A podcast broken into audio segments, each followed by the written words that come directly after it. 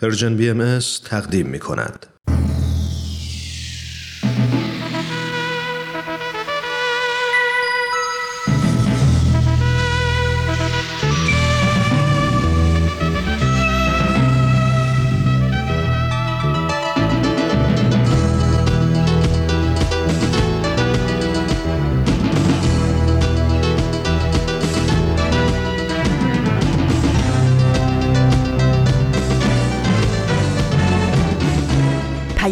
دوست.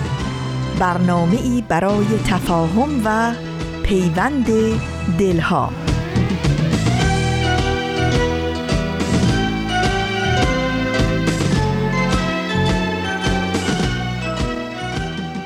این یه پادکسته. پادکست هفت.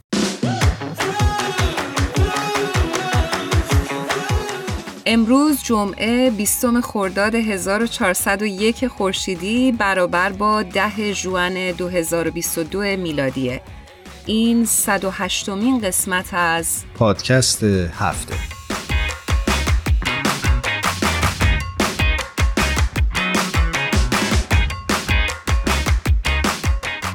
سلام و درود خدمت همه شما شنونده های خوبمون در هر کجا که صدای ما رو میشنوید. من هرانوش هستم به همراه ایمان در خدمت شما خواهیم بود در این 45 دقیقه منم درود و سلام میگم حضور تک تکتون و ممنونم که با پادکست هفت بازم همراه شدیم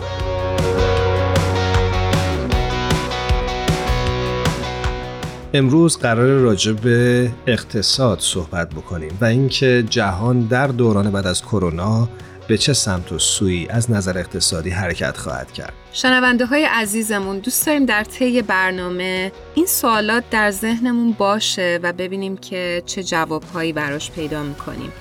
شوک بزرگ اقتصادی بحران کرونا در واقع در حال سپری شدنه. اما به چه قیمتی؟ و آیا این بحران اقتصاد جهانی رو دگرگون کرده و وضعیت فقر، اختلاف طبقاتی، بدهی دولتها و سرمایه گذاری های پیش رو برای تقویت روند تولید شغل و متغیرهای اقتصادی دیگه دچار چه تحولاتی شدن؟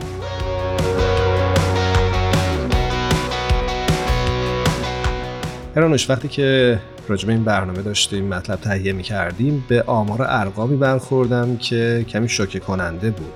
در دوران پندمی و کرونا جایی نوشته بود که به شمار میلیونرهای جهان بیش از 5 میلیون نفر اضافه شده.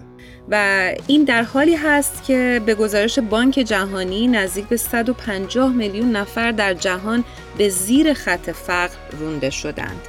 و این به نظر من بسیار بسیار نشون دهنده اینه که شکاف طبقاتی داره زیاد میشه. و خب متعاقبا وقتی که شکاف طبقاتی در جهان بیشتر و بیشتر بشه تمام پدیده های دیگه اجتماعی رو هم به نوبه خودش تحت تاثیر قرار خواهد داد و شاید بحران تازه ای رو در روابط انسانی و همینطور روابط سیاسی و اجتماعی ایجاد بکنه. برای همینم هست که باید بیشتر به مسئله اقتصاد توجه بشه و در موردش صحبت بشه و آگاهی رسانی بشه. برای همین تصمیم گرفتیم که در برنامه امروز و همینطور هفته آینده در همین ارتباط با شما صحبت کنیم. دقیقا و دوست داریم که هممون به سمت و سوی پیش بریم که یه مقدار علمی تر و کارشناسانه تر به مسئله مهم بحران اقتصادی نگاه بکنیم. خب بحث رو اینجا نگه داریم. یک ترانه زیبا از آقای خشایر اعتمادی با عنوان من و تو بشنویم که کمی حال و هوامون عوض بشه و بعد برگردیم به موضوع برنامه امروز. موافقی؟ بله حتما. بریم با هم دیگه گوش بدیم. من بهارم تو زمین. من زمینم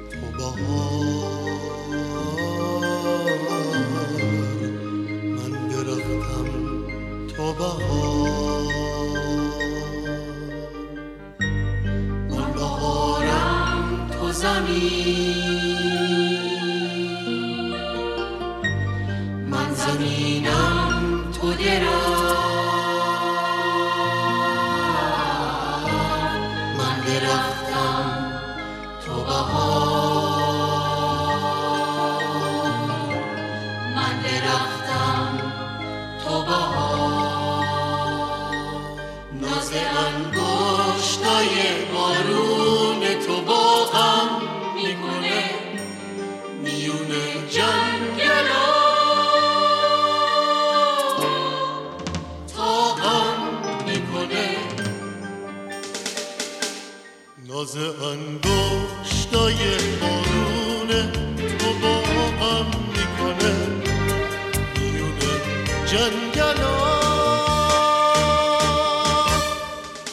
تا هم می‌کنه. تو بزرگی مثل شب. اگه من تا باشه یا نه تو بزرگی مثل شب. خود مختابی تو اصلا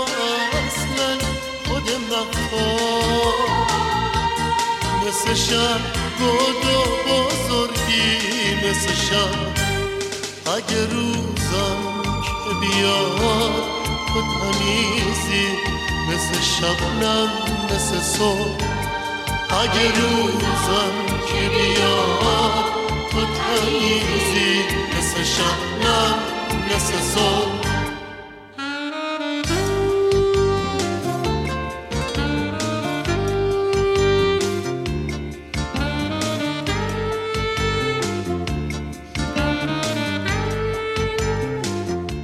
شما با 108 مین قسمت از پادکست هفت همراه هستید. ایمان بد نیست که در این قسمت از برنامه به یه نکته اشاره بکنیم. یک اصطلاحی هستش که تازگی ها خیلی استفاده میشه ازش با عنوان اقتصاد سبز. در جهان یک جنبش های راه افتاده با هدف ایجاد یک پیوند بین رشد اقتصادی و حفظ محیط زیست. و فکر می‌کنیم که این جنبش می‌تونه تاثیر مهمی بر زندگی نسل آینده داشته باشه. و دوست داشتیم که با شنونده هامون این رو مطرح بکنیم که دنبال بکنن این اقتصاد سبز رو. نکته خوبی رو گفتی و فکر می‌کنم که با توجه به اتفاقاتی که در جهان میفته چاره ای هم جز این نیست که ما به منابع محیط زیستی بیشتر توجه داشته باشیم و برای حفظ محیط زیست بیشتر تلاش بکنیم. گرچه که رشد و پیشرفت اقتصادی هم در جهان مهمه اما نباید به قیمت از بین رفتن محیط زیست و زندگی گونه های مختلف در این کره خاکی بشه. فکر می‌کنم که این بحث می‌تونه بسیار گسترده باشه اما اشاره می‌کنند که مهمان و کارشناس محترم برنامهمون الان روی خط هستن. پس اجازه بدید بیشتر از این راجبش حرف نزنیم و بریم با آقای دکتر ایرج آبدیان گپی بزنیم در همین ارتباط. بله قبل از اینکه بریم با آقای دکتر صحبت بکنیم ایمان داشتم به این فکر می‌کردم که چقدر رنج ها باعث پیشرفت ما داره میشه. به قیمت های خیلی سنگینی بشر داره این رو متحمل میشه و داریم به یه نتایج جدیدی می‌رسیم و هر روز این خیلی زیاد به چشم می‌خوره. بله قطعا همینطوره. بریم با آقای دکتر ایرج آبدیان عزیز صحبت کنیم.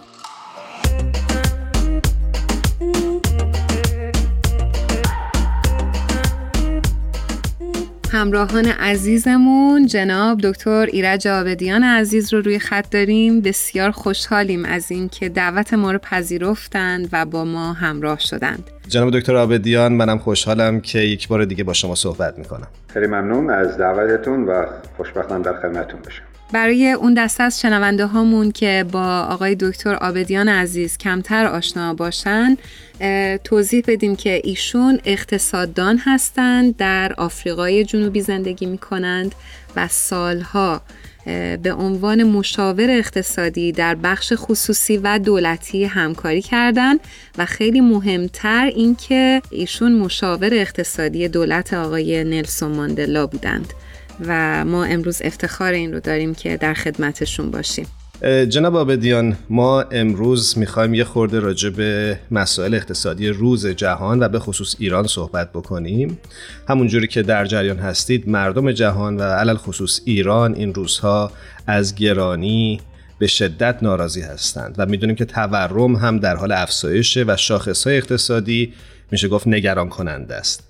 شما ریشه اصلی این بحران رو در چی می‌بینید؟ البته واقعیتی است که در سطح جهانی واسه اولین بار شاید در دو نسل گذشته نه تنها در کشورهای در حال توسعه بلکه در کشورهای پیشرفته اروپایی و شمال آمریکا هم مردم از تورم تقریبا اولین تجربه رو دارن سالها بوده که در آمریکا مثلا قیمت ها تقریبا تثبیت بوده تورم زیر دو درصد بوده و کسی واقعا در سطح روزمره اینا رو تجربه شخصی نداشته. الان این شوکی که به سیستم وارد شده فقط مسئله تورم نیست. در سه سال گذشته ما در سطح بین درگیر یک کووید 19 بودیم که عنوان پندمیک در سطح دنیا کشتارهای خیلی بالایی داده و هنوز هم تموم نشده البته.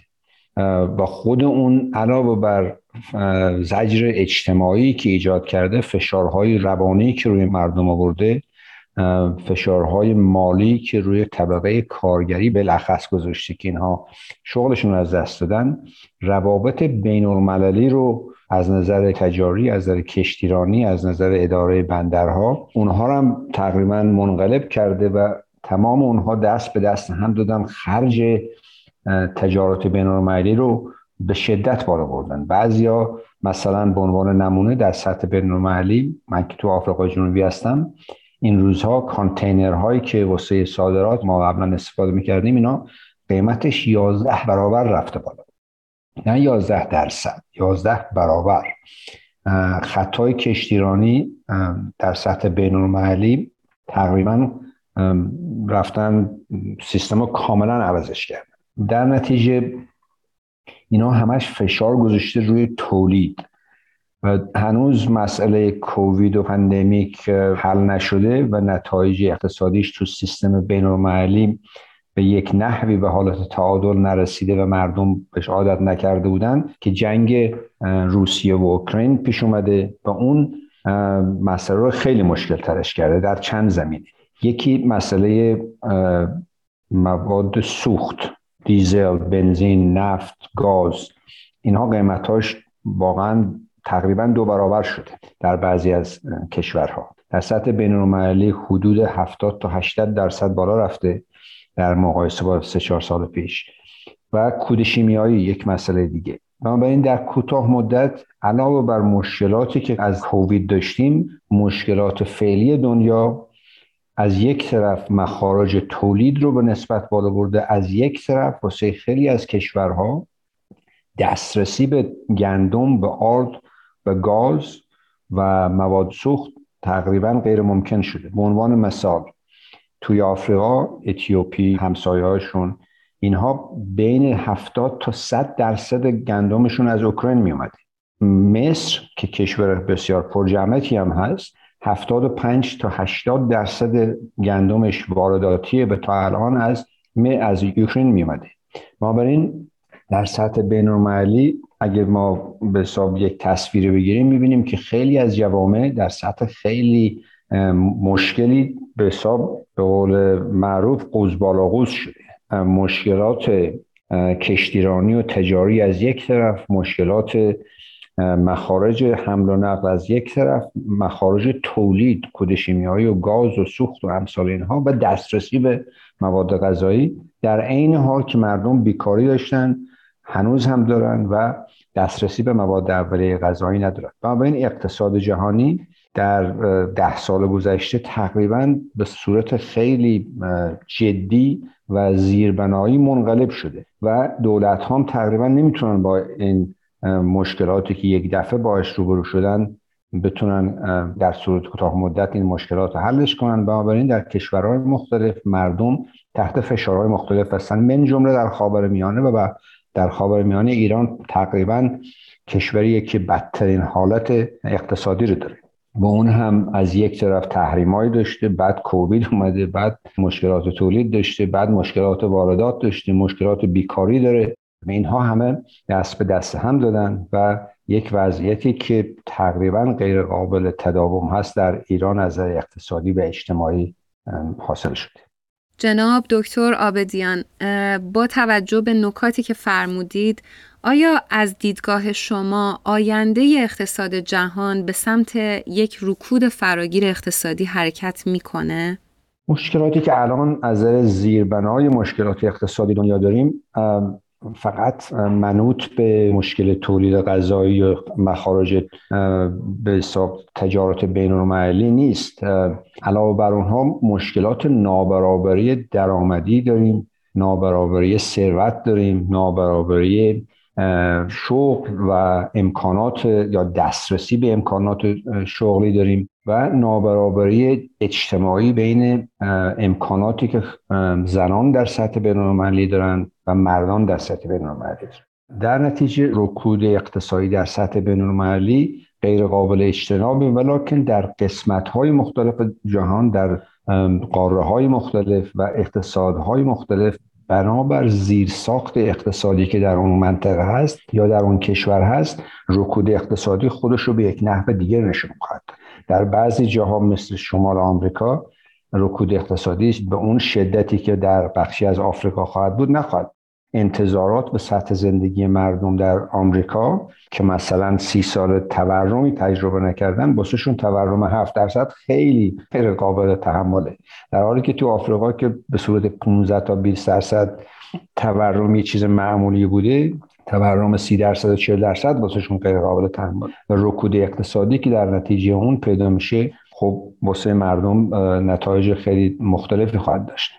بلاکن اون یه چیزی که تقریبا بین متخصصین الان روش هماهنگی فکری هست که اگر در سطح بین و اهمیت این موقع اینه که در سطح بین نه در سطح ملی. اگر در سطح بین اقدامات تقریبا استراری و هماهنگ شده انجام نشه شکی نیست که در بسیاری از کشورها من جمله آسیا و آفریقا به جنوب آمریکا و حتی در قسمت های از اروپا واسه اولین بار در 50 سال گذشته مردم تجربه قحطی خواهند داشت. الان همطور که از کردم قبلا در شاخ آفریقا تقریبا 70 میلیون جمعیت که سازمان ملل الان اعلام کرده 70 میلیونشون در شرف قحطی هستند علاوه بر مشکلات اقتصادی خوشسالی هم در اون منطقه بوده. بنابراین این مشکلات دستن در دست هم داده و در اون قسمت دنیا 70 تا 80 میلیون مردم در خطر قحطی هستند.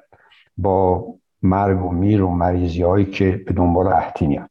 در قسمت های جنوب آفریقا تخمینی که الان متخصصین می‌زنن بین 700 میلیون جمعیتی که تو جنوب نه کشور آفریقای جنوبی بلکه جنوب قاره آفریقا هست.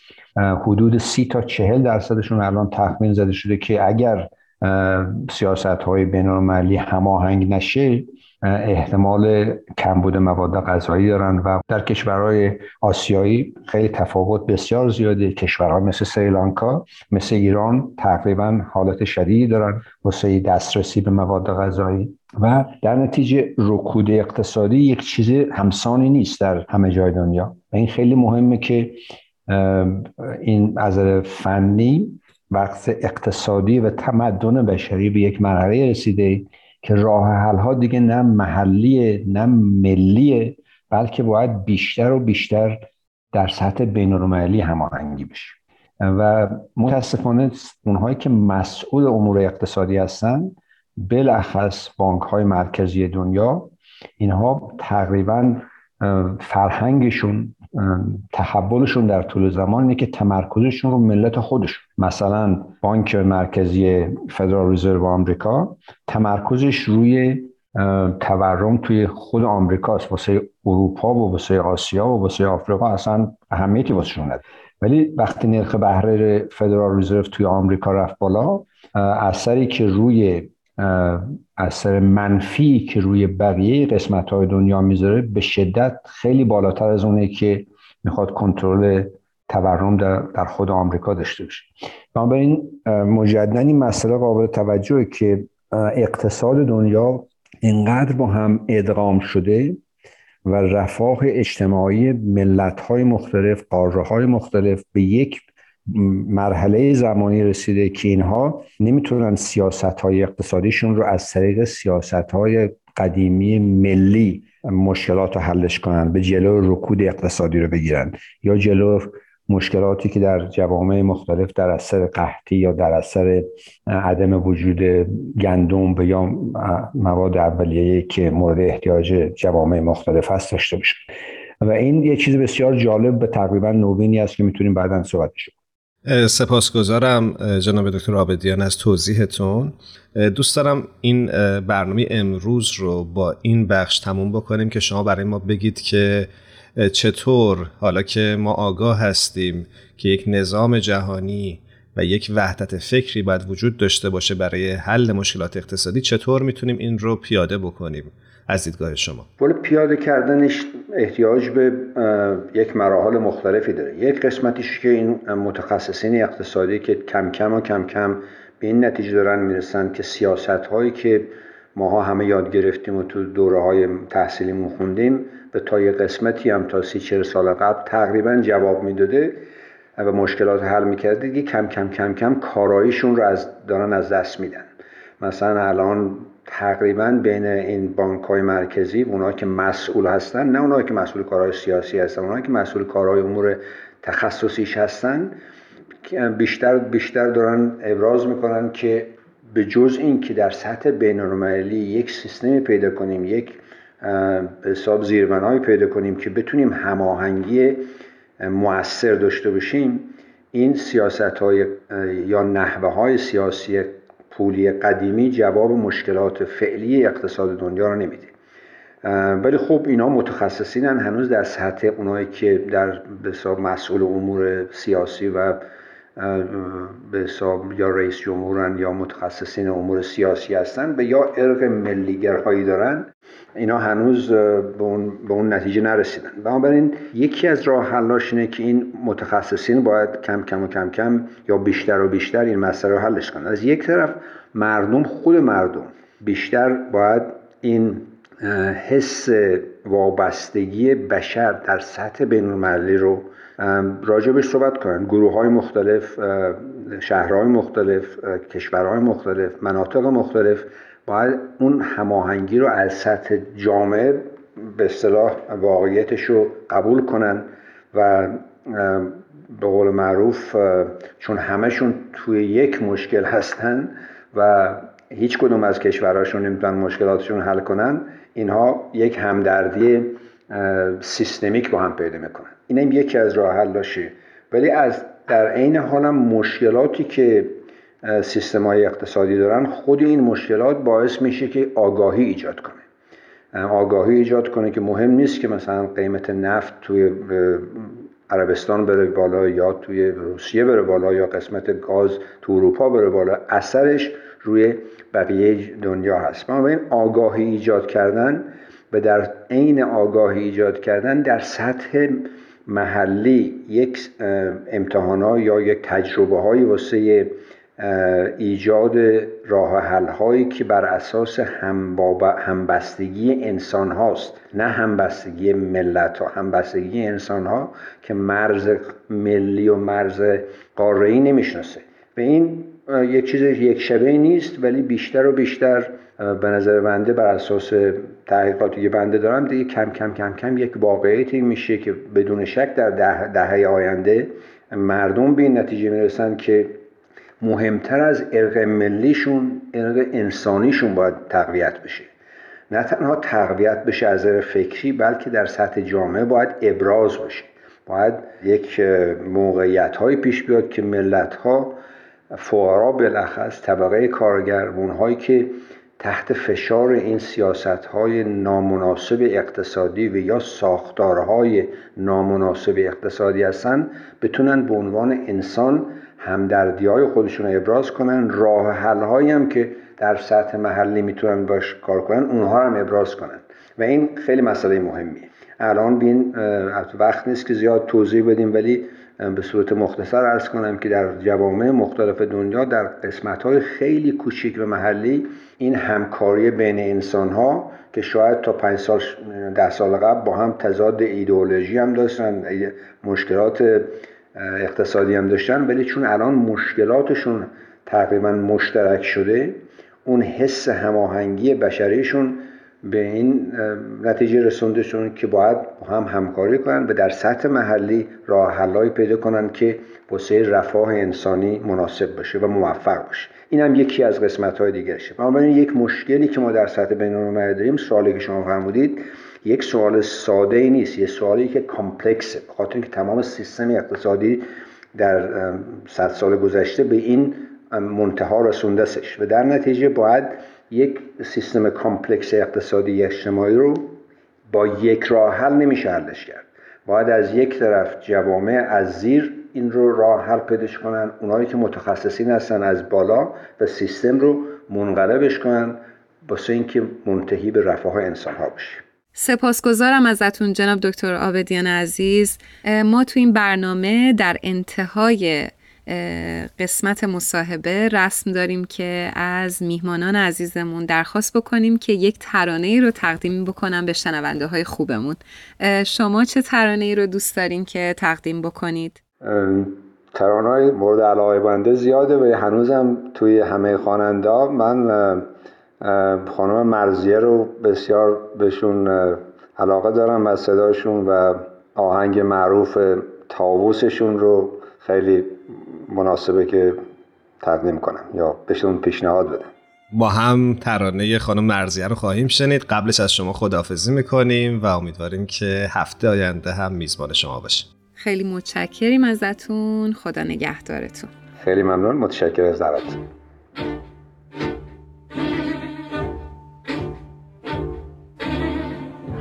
در کنار گلبنی خوش رنگ و بو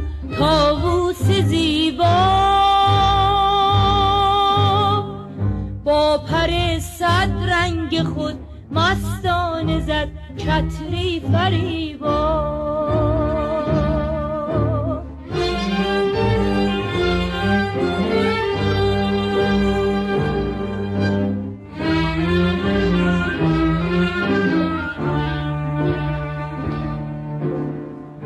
از غرورش هرچه من گویم یک از صدها نگفتم نکته ای در آن افسونگر رنا نگفتم.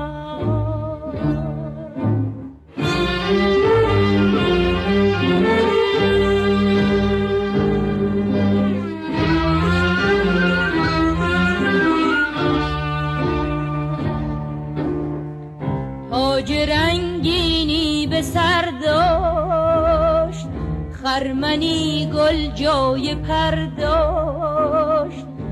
در میان سبز هر سو بی خبر از خود گذر داشت.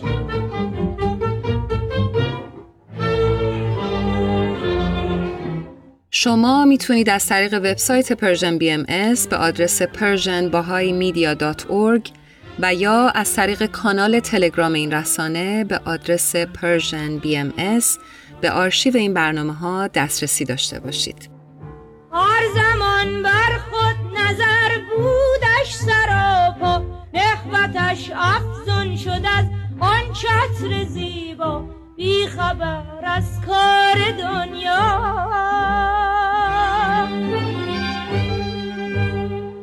من که خود مفتون هر نقش و جمالم هر زمان پابند یک خواب و خیالم. خوش بدم گرم تماشا.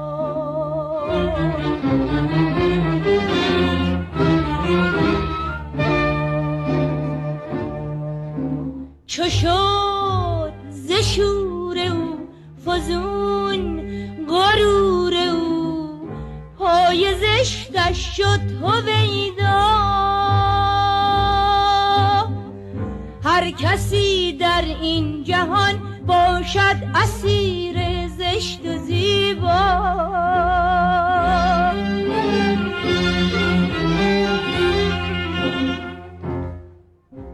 چغان چه بسته شد پرش شکسته شد تا به دیدان زشتی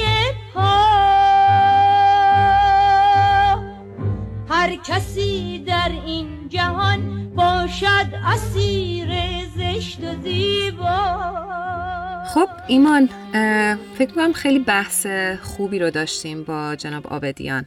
و ازشون قول گرفتیم که هفته آینده هم در همین برنامه باشن و ما رو با ابعاد دیگه موضوعی که راجبش صحبت کردیم یعنی اقتصاد آشنا بکنن. بله.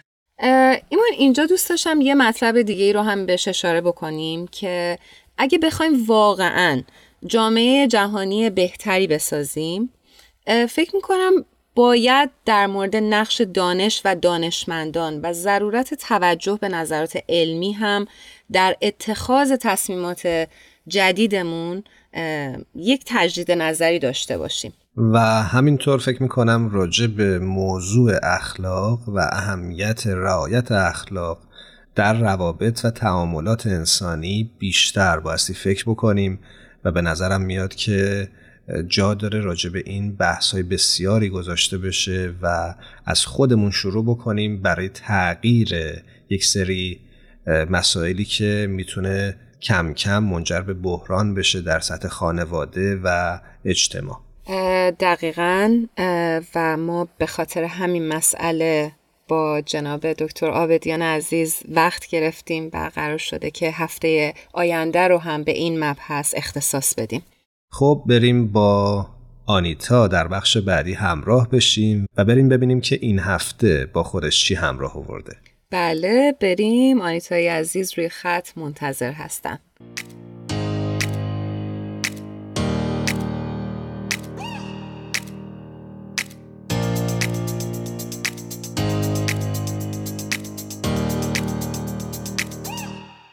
دوستان عزیزمون شنونده های خوبمون.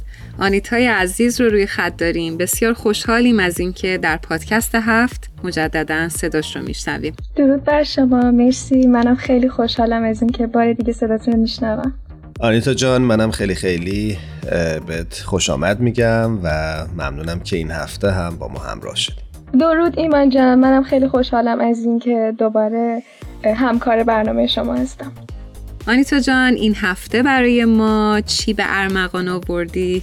این هفته من یک موضوع هنری انتخاب کردم که خیلی برای خودمم جالب بود و هر وقت که بفرمایین من می‌خوام شروع بکنم. ما الان فرمودیم. پیش از هر چیزی می‌خواستم که یه موضوعی رو بگم. اینکه امروز موضوع هنر خیلی چالش برانگیز شده و یه عده دنبال هنر فاخر و کلیشه های کلاسیک هستن و یه عده هم هستن که تحت عنوان هنر دارن کسب درآمد و مخاطب می‌کنن. ولی اینو نباید نادیده گرفت که بسیاری هنرمندانی رو داریم تو همین تاریخ معاصر که یک تعادلی رو ایجاد کردن. یعنی صرف نظر از موقعیت اقتصادی و اجتماعیشون اثری رو خلق کردن که به دل مخاطبین هنر از هر قشری خوش نشسته.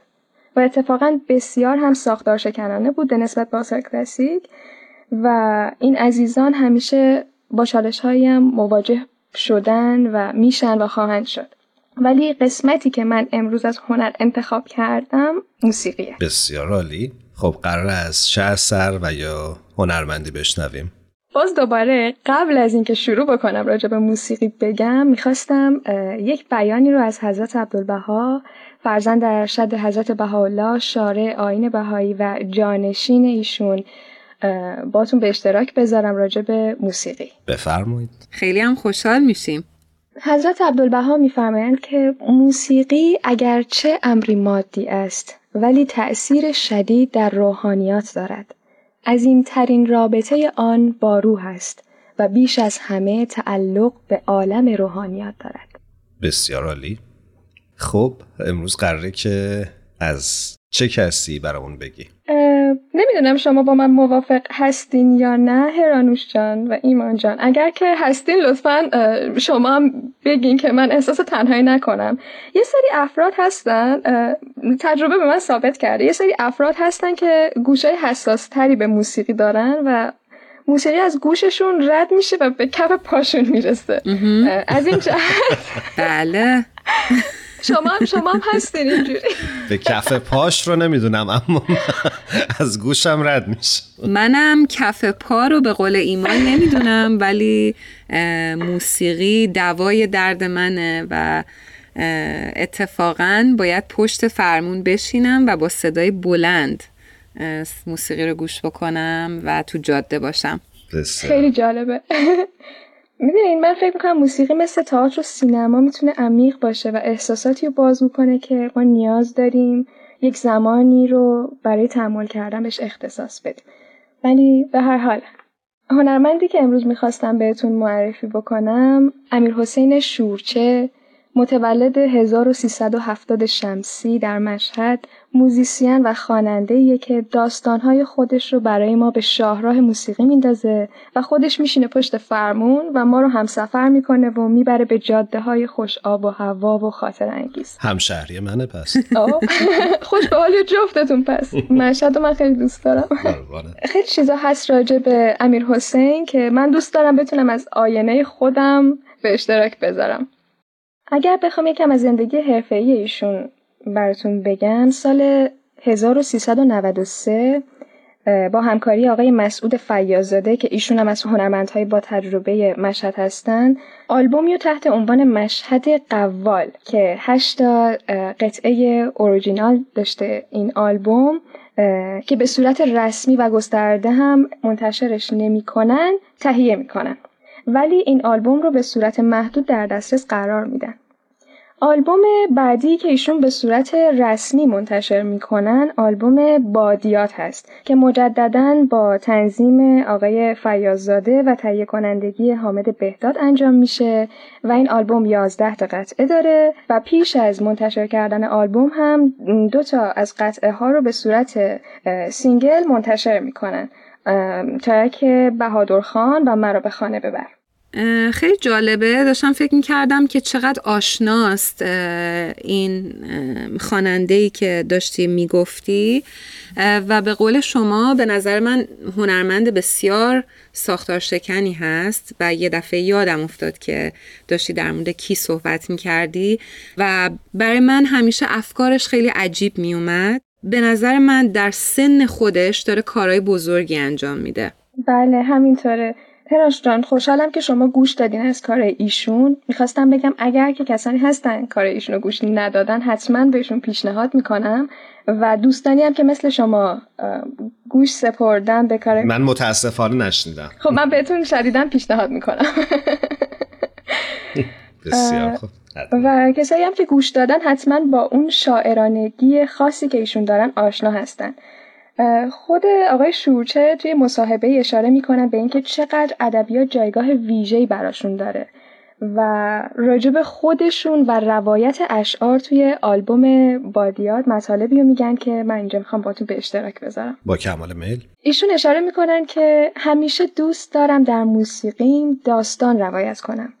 داستانی که به اون اشراف دارم. داستانی که درباره خودم و شهرم مشهده. درباره شهری که به دلایل مختلف هر روز بیشتر تخریب میشه و این تداعیگر خاطرات تاریک ماست.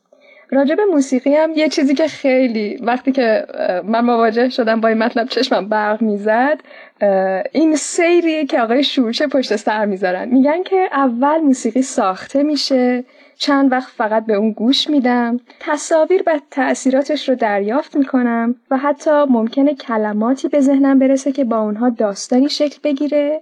بعدش موسیقی رو به خانواده یا دوستان نزدیکم میدم و در مورد حسهای لحظه‌ای اونها سوال می‌کنم. واو. و فکر می‌کنم که من قطعاتی رو از آقای مسعود فیاززاده که اشاره کردی همکاری داشتن با آقای شورجه شنیدم. منتها متاسفانه تا الان قطعات ساخته آقای شورجه رو نشنیدم اما فکر می‌کنم که بعد از این برنامه حتما میرم و بیشتر باش ناشنا میشم. خیلی خوب. خوشحالم که همینجا یه تاثیر مثبت دیدم از این مطالبی که دارم اشتراک می‌ذارم. صد درصد. ایشون راجع به آلبومشون بیشتر توضیح میدن و میگن که نامش بادیات جمع بادیه است. روایت بادهای سرگردانی است که چیزی جز رفتن نمی‌دانند و همچون چادرنشینان صحراگرد در هر بادیه به جستجوی رویاهای بی سرانجام نیاکانشان زمین را می concept کلی آلبوم هم همین رویاهای بی سرانجام است. یه چیز دیگه هم میگم که اگر تا الان کسی ترغیب نشده دیگه تیر خلاصی رو زده باشم. مخصوصا واسه دوستای مشهدی. چیزی که برای خود منم خیلی اولا با ارزشه و بعد جذابه اینه که امیر حسین عزیز از ترکیب و تلفیق موسیقی مشهد کانتری و بلوز به علاوه اون لحن خاص خودشون که رنگ و بوی خراسانی داره یک سبک خاص خودشون رو ارائه می‌کنن. و اگر که بخوام یه خبر خوبم بهتون بدم اینه که یک آلبوم جدید توی راه دارن که دو تا قطعه تحت عنوان قلعه مرمر و کوچه زردی رو زودتر منتشر کردن و راجع به کوچه زردی توی اینستاگرامشون یه چیز جالبی خوندم میگن که کوچه زردی کوچه زندگی و عشقهای فراموش شده است و نبزش با نبز کفترها و آدمهاش می‌زند. راسته دست دوم فروشی ها و پاتوق کفتر بازهای شهر. آنجا پر است از خاطرات انسانها و زندگیها و روایات فراموش شده. آینتا جان به نظر میاد که روایتی که امروز کردی بسیار موفقیت آمیز بود چون که من علاقه منتر شدم برم دوباره کارهایشون رو گوش بکنم و دنبال بکنم.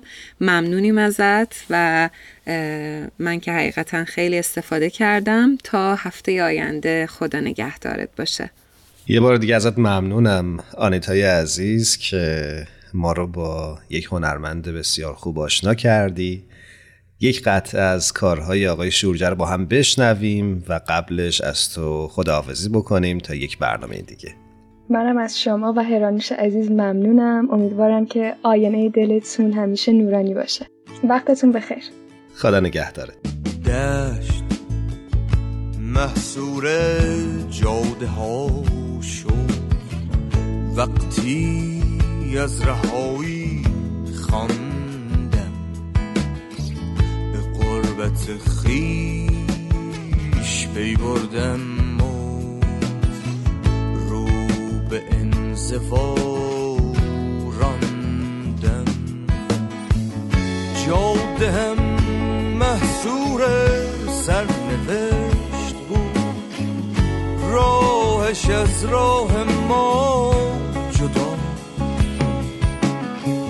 همیشه به سمت غیر میچرخی.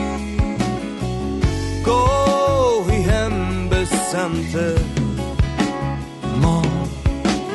آه ای باد درگذر مرا به خانه ام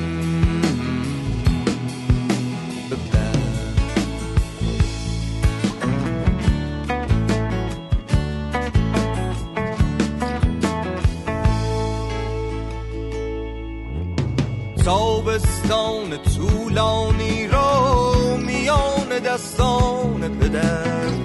پشت پیکان قدیمی که نمانده شیش سر روی صندلی روزها خاطراتم گذشت. مادر ولی پیش از همه می دانستیم سرگذشت. آه ای شبه به سهر مرا به خانه ام.